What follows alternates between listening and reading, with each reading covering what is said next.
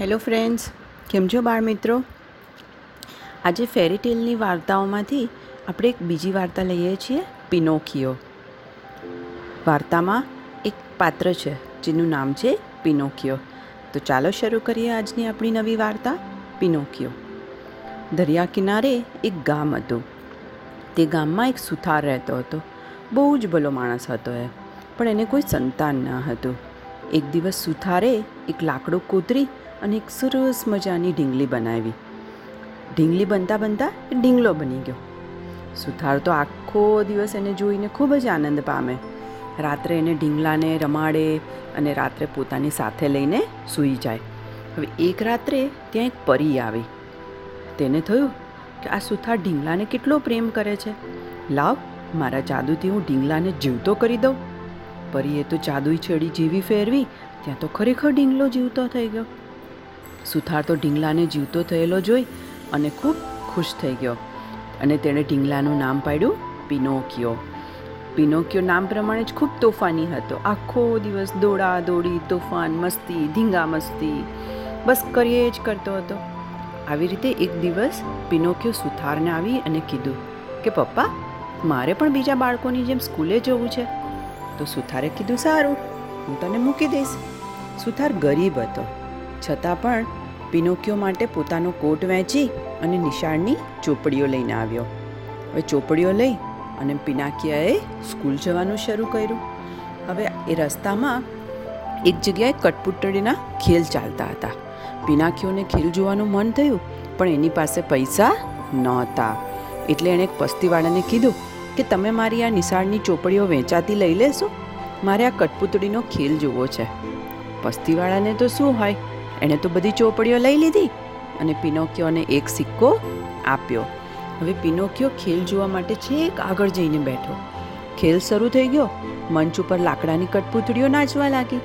ત્યાં તો એક કઠપુતળીની ઉપર પિનોકિયોની નજર પડી અને નજર પડતા જ તે બોલ્યો, કે અરે, આ તો છોકરો છે, પણ આ લાકડાનો છે.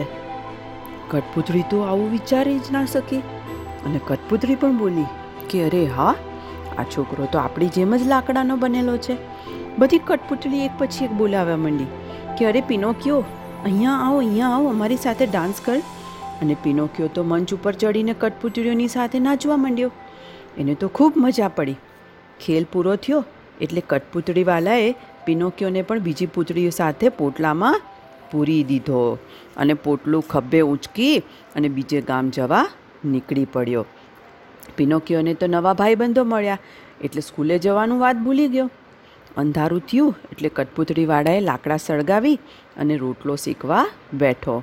પણ રોટલો જરા કાચો રહી ગયો. હવે કઠપુતળીવાળો કે, બળતણમાં લાકડા ઓછા લાગે છે? લાવ એક લાકડાની કઠપુતળી ચૂલામાં નાખી દઉં. એટલે રોટલો બરાબર શેકાઈ જશે. પૂટલું છોડીને એણે તો એક કઠપુતળી કાઢી. તેને ચૂલામાં નાખવા જતો હતો ત્યાં જ પિનોકીઓ બોલી ઉઠ્યો કે એને ન બાળશો, એ તો મારો ભાઈબંધ છે. કઠપુતલીવાળાને તો નવાઈ લાગી. કે આ લાકડાનો ઢીંગલો બોલે પણ છે? તું કોણ છે? એણે એવું પૂછ્યું. તો જવાબમાં પિનોકીઓએ એને બધી વાત કરી. કઠપુતલીવાળો કે, તારે નિશાળે તો જવું જ જોઈએ. લે, હું તને પાંચ ચાંદીના સિક્કા આપું છું, તે તું તારા પપ્પાને આપી દેજે. એ તને નવી ચોપડીઓ લઈ આપશે અને તને એને માટે પોતાનો નવો કોટ પણ ખરીદી શકશે. પિનોકીઓ તો ચાંદીના સિક્કા લઈ અને ઘરે ગયો. રસ્તામાં એને એક બિલાડી મળી અને એક શિયાળ પણ મળ્યું. બિલાડી કહે, અરે, લાકડાના ઢીંગલા? તું ક્યાં જાય છે? પિનોકીઓએ એમને બધી વાત કરી, પણ બિલાડી અને શિયાળ તો બહુ લુચ્ચા હતા. એટલે શિયાળે કીધું કે, તારે ચાંદીના પાંચ સિક્કામાંથી પાંચ હજાર બનાવવા છે? હવે પિનોક્યો કે એવું સી રીતે બને? તો શિયાળે કીધું કે તું રાત્રે જંગલમાં જઈ અને એક ઠૂઠા ઝાડ નીચે સિક્કા દાટી દઈશ, તો સવારે તેમાંથી પાંચ હજાર સિક્કા ઉગી જશે. પિનોક્યોને તો લાલચ જાગી. ઘરે જવાને બદલે જંગલમાં ગયો. બિલાડી અને શિયાળ ઝાડના ઠૂઠાની પાછળ કાળા બુરખા પહેરી અને સંતાઈ ગયા. પિનોક્યોએ ત્યાં આવ્યો કે તરત એના સિક્કા ઉપર તૂટી પડ્યા.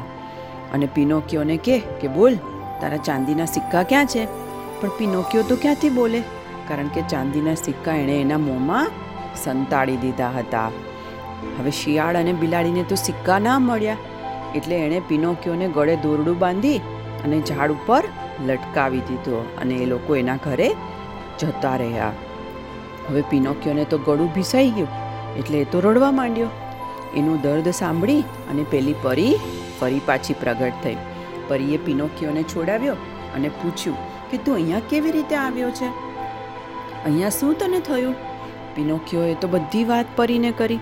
પરી કહે કે કઠપુતળીવાળાએ તને કેટલા સિક્કા આપ્યા હતા? પિનોકિયો તો પાછો જૂઠું બોલ્યો કે એક જ સિક્કો. ત્યાં તો પિનોકિયોનું નાક લાંબુ થઈ ગયું. પરી કે સાચું બોલ. પિનોકિયોએ ફરી જૂઠું બોલ્યું કે, ના ના, બે સિક્કા હતા. પિનોકિયોનું નાક ફરી પાછું લાંબુ થઈ ગયું. પરી કહે, પિનોકિયો, તું જુઠ્ઠું જેટલું બોલીશ ને, એટલું તારું નાક લાંબુ થઈ જશે. અને છેલ્લે પિનોકિયો સાચું બોલ્યો કે પાંચ સિક્કા હતા, પણ એનું નાક ટૂંકું થયું નહીં. પરીએ ત્રણ તાળી પાડી, એટલે લક્કડખોદ પક્ષી આવ્યા અને પરીએ કીધું કે પિનોકિયોનું નાક કાપીને હતું તેવડું કરી દો. લક્કડખોદ પક્ષીઓએ તો પિનોકિયોનું નાક પોતાની ચાંચ વડે કાપી અને સરખું કરી આપ્યું. હવે પિનોકિયોને હાશ થઈ. પરી કહે, હવે તો તું સીધો ઘરે જઈશ ને. પિનોકિયોએ કીધું કે, હા. પરીએ કીધું કે, હવે જો તું જુઠ્ઠું બોલીશ, તો શું થશે? પિનોકિયો તો કે હસવા જ માંડ્યો, અરે ભાઈ, ના ભાઈ, ના, હું જુઠ્ઠું નહીં બોલું. તો પરી કે, હવે તું સ્કૂલે જઈશ ને? તો પિનોકિયો કે, હા હા હા, હવે હું સ્કૂલે જઈશ. પણ પિનોકિયોને નિશાળમાં ભણવાનો કંટાળો આવતો હતો. હવે એક દિવસ તેને એક રખડું ભાઈબંધ મળ્યો.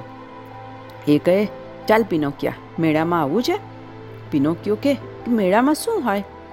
તો ભાઈબંધ કહે, કે મેળામાં ભણવાનું ના હોય ત્યાં તો આખો દિવસ રમવાનું, નવી નવી ચકેડીઓમાં બેસવાનું, મજા કરવાની, જુદું જુદું ખાવા પીવાનું, બહુ મજા પડે. તો પિનોકિયો કે, સારું, ચલ આવીશ. પિનોકિયો તો ભાઈબંધ જોડે મેળામાં ગયો. બહુ મજા પડી ગઈ. હવે તો પિનોક્યો રોજ નિશાળે જવાને બદલે રખડું ભાઈબંધ સાથે મેળામાં જવા લાગ્યો.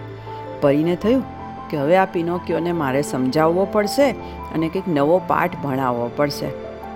પરીએ ફરી જાદુ કર્યું અને પરીના જાદુથી હવે શું થયું હશે બાળકો? પિનોક્યોના કાન ગધેડા જેવા થઈ ગયા. પિનોક્યોએ પોતાના કાન કોટનટ કોલર વડે ઢાંકી દીધા. પણ એના પપ્પાને કશું કહ્યું નહીં. હવે બીજા દિવસે પિનોકિયો નિશાળે જવાને બદલે ફરી ક્યાં ગયો? મેળામાં. હવે મેળામાં ગયો એટલે પરીએ ફરી જાદુ કર્યું. પિનોકિયોના હાથ પણ ગધેડા જેવા કરી નાખ્યા. પછી ત્રીજા દિવસે એના પગ પણ ગધેડા જેવા થઈ ગયા અને ધીમે ધીમે આખો ગધેડા જેવો થઈ ગયો. હવે પોતાની જાતને ગધેડો બનેલો જોઈ અને પિનોકિયો તો હોંચી હોંચી કરીને કૂદવા લાગ્યો. હવે એક ચમારે આ ગધેડાને જોયો. તેણે એને દોરડા વડે બાંધી દીધો અને દરિયા કિનારે એક ઊંચી ટેકરી ઉપર લઈ ગયો. હવે ચમાર કહે કે અહીંથી હું ગધેડાને દરિયામાં ડૂબાડી દઈશ. એ મરી જશે, પછી એનું ચામડું ઉતારી લઈશ. આમ ચમારે પિનોકિયોને ધક્કો માર્યો. હવે ગધેડો બનેલો પિનોકિયો દરિયામાં ડૂબવા લાગ્યો. ખૂબ ચીસો પાડવા માંડ્યો. એની ચીસો સાંભળી અને પરી પરી પાછી આવી. એણે ત્રણ તાળી પાડી એટલે પેલી મોટી મોટી માછલીઓ આવી પહોંચી. માછલીઓએ બચકા ભરી ભરી અને ગધેડાની ચામડી કાપી નાખી એટલે અંદરથી લાકડાનો પિનોક્યો બહાર આવી ગયો અને પિનોક્યો તરતો તરતો પાણીની ઉપર આવી ગયો. ચમારે કીધું કે, અરે, આ તો લાકડાનો ઢીંગલો છે. મારો ગધેડો ક્યાં છે? ચમાર પિનોક્યોને પકડવા દોડ્યો, પણ પિનોક્યો તો છલાંગ લગાવીને દરિયામાંથી બહાર કૂદી પડ્યો. પણ દરિયામાં ખૂબ તોફાન હતું, એટલે પિનોક્યો દરિયાના મોજામાં તણાવવા લાગ્યો. ત્યાં ફરી એક મોટી વહેલ આવી. એ પિનોકિયોને ગળી ગઈ. હવે પિનોકિયો તો માછલીના પેટમાં પહોંચી ગયો અને માછલીનું પેટ તો કોઈ ગુફા જેવડું મોટું. ત્યાં તો પિનોકિયોને એના બાપુનો અવાજ સંભળાયો. એ પિનોક્યા એ પિનોક્યા. પિનોક્યાને તો નવાઈ લાગી. પણ ખરેખર તેના બાપુ પણ વહેલ માછલીના પેટમાં આવી પહોંચ્યા હતા. પિનોક્યો કે, બાપુ, તમે અહીંયા ક્યાંથી? તો એના પપ્પા કહે કે હું દોડી અને હોડી લઈ અને તને શોધવા આવ્યો હતો. પણ દરિયામાં તોફાન આવ્યું અને હોડી મારી તૂટી ગઈ અને આ વહેલ માછલી મને ગળી ગઈ. પિનોકિયો તો એના પપ્પાને ભેટી પડ્યો. કીધું કે, પપ્પા, હવે અહીંથી બહાર સી રીતે જઈશું? નક્કી આપેલી જાદુઈ પરી આવું બધું જોતી હશે. તેણે એની લાકડી વડે વહેલ માછલીના નાકમાં ગલી પછી કરી. હવે વહેલ માછલીને જોર જોરથી છીકો આવી અને વેલ માછલીએ એક મોટી છીક ખાધી કે પિનોક્યો અને એના બાપુ બહાર ફેંકાઈ ગયા. દરિયાનું તોફાન થોડી વાર રહીને શાંત થયું એટલે પિનોક્યો અને તેના બાપુ તરીને દરિયા કિનારે આવી પહોંચ્યા. હવે ઘરે આવી અને પિનોક્યો બાપુને કહે કે, બાપુ, મારી ખૂબ ભૂલ થઈ ગઈ છે. હવે હું ક્યારેય જૂઠું નહીં બોલું અને રોજ નિશાળે ભણવા જઈશ. આ વાત સાંભળી અને પરી ખરેખર ખૂબ ખુશ થઈ ગઈ. તેણે ફરી એકવાર જાદુઈ છડી ફેરવી અને ખરેખર જાદુઈ છડીથી આ વખતે શું ચમત્કાર થયો ખબર છે? પિનોક્યો બીજા બાળકો જેટલો સુંદર છોકરો બની ગયો અને ખરેખર ભણવા ગણવામાં એને મન લગાવ્યું અને મોટો થઈ અને ખૂબ મોટો સાહેબ બન્યો. અને પિનોક્યોએ ખાધું પીધું ને રાજ કર્યું અને આ મારા બધા બાળકો સૂઈ જશે. બરાબર ને? મજા આવી ને વાર્તામાં? તો એટલે જ બાળકો જૂઠું નહીં બોલવાનું. જૂઠું બોલીએ તો શું થાય?